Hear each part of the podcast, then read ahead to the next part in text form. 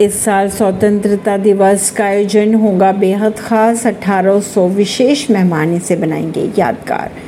रक्षा मंत्रालय के अनुसार प्रधानमंत्री को सलामी देने वाली सेना, वायुसेना और दिल्ली पुलिस की टुकड़ी में से एक अधिकारी और 25 जवान शामिल होंगे। साल स्वतंत्रता दिवस थोड़ा विशेष होने वाला है। दरअसल सतहत्तरवें स्वतंत्रता दिवस के मौके पर लाल किले में होने वाले कार्यक्रम में 1800 विशेष मेहमान शिरकत करेंगे।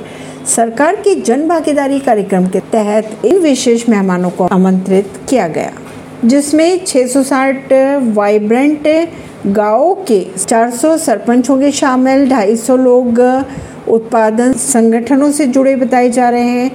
पीएम किसान सम्मान निधि योजना के 50-50 लाभार्थी 50 श्रम योगी और 50 खाद्य कर्मचारी। इस तरह से सभी महकमों से 50-50 लोग इस कार्यक्रम को बनाएँगे विशेष। ऐसी ही खबरों को जानने के लिए जुड़े रहिए जनता सरिश्ता पॉडकास्ट से। परवीन दिल्ली से।